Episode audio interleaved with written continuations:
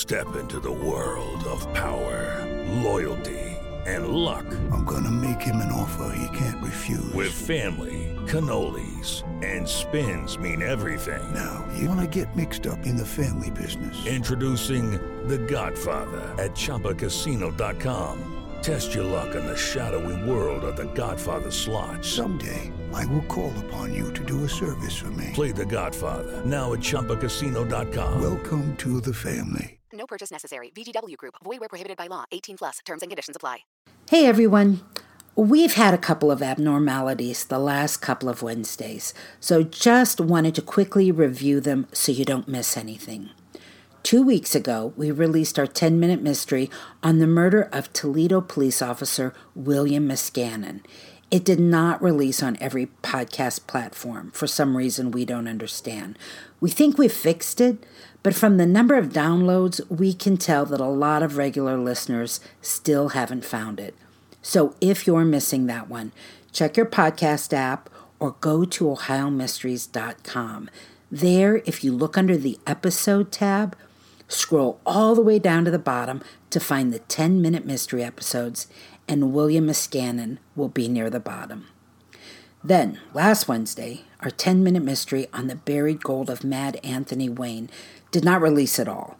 We caught that error and fixed it in time to drop it Sunday afternoon. But we wanted to make sure you didn't overlook it because we did drop our regular Sunday night episode. That one was Campfire Stories Encounters with Beasts. And you might not have looked below that to see another episode had dropped that day.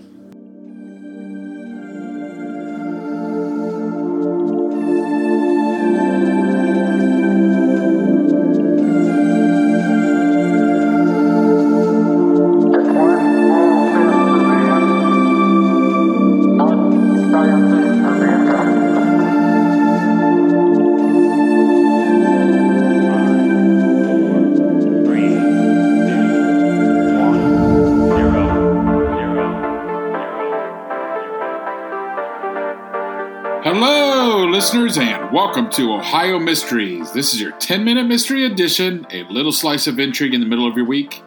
I'm your co host, Steve Yoder, and with us, as always, our storyteller and journalist, Paula Schleis. Hi, everybody. In tonight's episode, we know who the victims were and how they died. It was a horrible, bloody affair that left a community stunned that such a thing could happen. The chief suspect killed himself. And while a case without a trial and a verdict usually remains an open question, in this case, one of the victims survived, so there seems little doubt about who the butcher was. But even so, this case is a mystery of motive, for when it was all said and done, the townspeople could only guess as to what might have driven the killer to do the unspeakable things he did, because he didn't stay alive long enough to explain. It happened in Monroe County's Seneca Township. Monroe County is along Ohio's eastern border, across the Ohio River from West Virginia.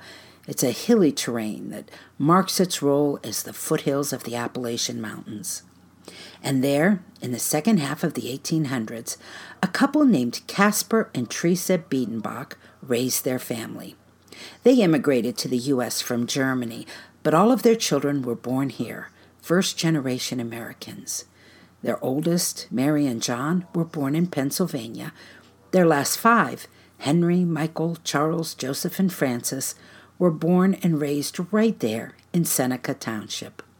Francis is the child that concerns us tonight. They called him Frank. And in 1880, he was beginning his life as a husband and father. Frank had married a local girl three years earlier. Her name was Anna, the daughter of a well known surveyor, John Jeffers, and his wife Mary. In 1880, Frank was 26, Anna was 21, and their baby daughter, Catherine, had celebrated her first birthday. I don't know what Frank did for a living, but newspapers called him wealthy, and the couple did employ a servant girl, Mary. Also, temporarily staying with them was another young mother, Betsy Stevens, and her child. Now, late on the night of Saturday, November 6, 1880, neighbors woke to the sound of an alarm. News reports didn't say what the alarm was, but it was common for farmhouses to have bells outside.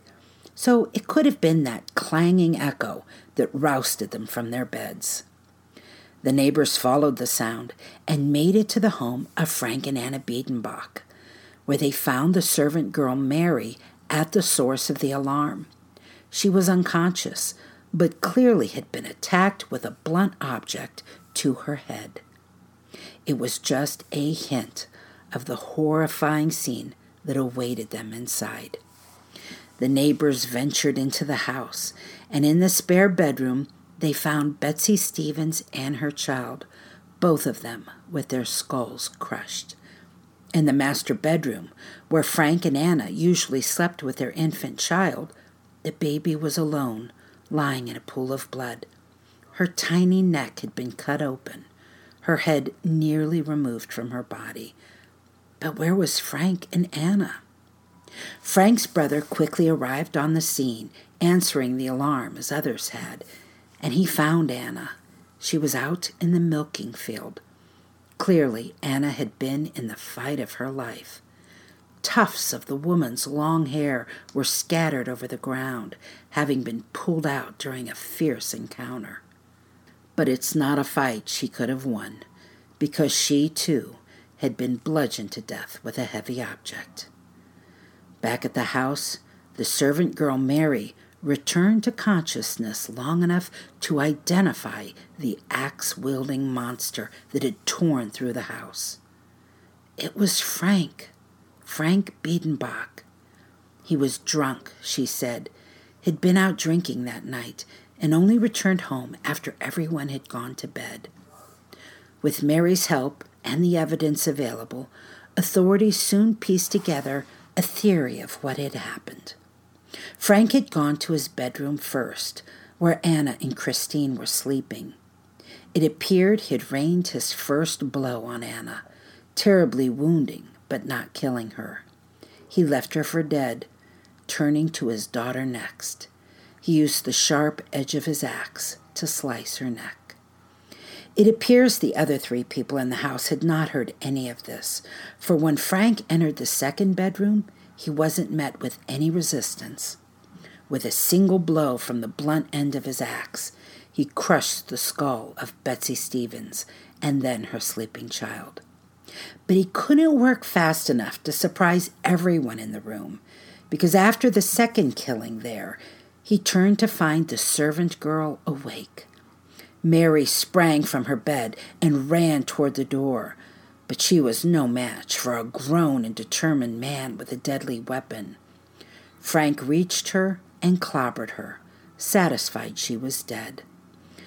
Authorities needed to explain how Anna Biedenbach ended up outside in the milking field.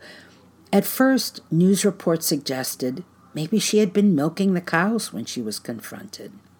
But that made no sense given the late hour. And it was decided that Anna must have recovered from that first blow in the bedroom and made a run for it. Frank gave chase and overtook her outside, leading to that final desperate struggle. Frank, believing he had done all he could, left. But the servant girl was still alive.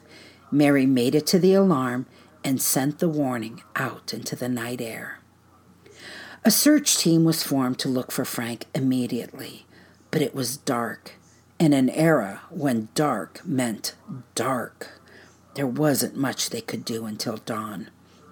But Frank, he wasn't going anywhere. In the morning, they found him in a tobacco house with his throat cut the slice wasn't deep enough to immediately kill him, so he was taken into custody. The ugly gap in his throat was hastily sewn shut, and he was thrown into a jail cell in Woodsfield, the county seat. None of this made sense to anyone, and Frank didn't live long enough to explain his madness. He was dead within 24 hours. Both Frank and Anna Biedenbach were buried in the same grave at Chapel Hill Cemetery in Burkhardt. Their daughter lies beneath a separate marker right next to them. Betsy Stevens and her child were interred in a cemetery near Calais. I couldn't find out much about Betsy. She was the daughter of Washington Stevens and had been born in the neighborhood of Point Pleasant in Guernsey County. Given that she was identified with her father's last name and not a married name, I don't know, perhaps she was staying with a the Biedenbachs because she had a child out of wedlock. We just don't know. Now, in the weeks, months, probably years after this horrific night, townspeople could only guess as to what drove Frank to slaughter two helpless women, two babies sleeping in their bed, and attack a third woman. Was there another lover involved? Was he jealous? Did parenthood overwhelm him? Was he simply insane? Someone did come forward with a story that suggested a serious mental illness. A Mr. Burkhardt told police that Frank had once tried to purchase a revolver from him, mumbling something about wanting to shoot people and that maybe it would be best if he sent his daughter to heaven. Given that Frank didn't have a gun the night of his homicidal rage, it appears Mr. Burkhardt wisely decided against the sale. But it's hard to stop someone with that kind of determination. The one thing that was well established was that Frank was a heavy drinker. In the end, with no other real explanation, his neighbors simply blamed it on the whiskey. By the way, if you go to research the story on your own, the newspaper's accounts from the day always refer to Frank and Anna's baby as a boy, but it was a girl, and you can visit hers and Frank and Anna's graves at Chapel Hill Cemetery. That's it for a 10 minute mystery. We'll see you here Sunday for our next regular full sized episode. In the meantime, enjoy the rest of your week. May all of your mysteries have happy endings.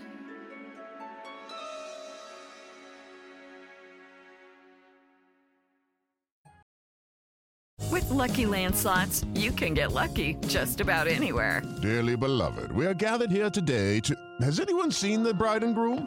Sorry, sorry, we're here. We were getting lucky in the limo and we lost track of time. No, Lucky Land Casino, with cash prizes that add up quicker than a guest registry. In that case, I pronounce you lucky. Play for free at LuckyLandSlots.com. Daily bonuses are waiting. No purchase necessary. Void where prohibited by law. 18 plus. Terms and conditions apply. See website for details.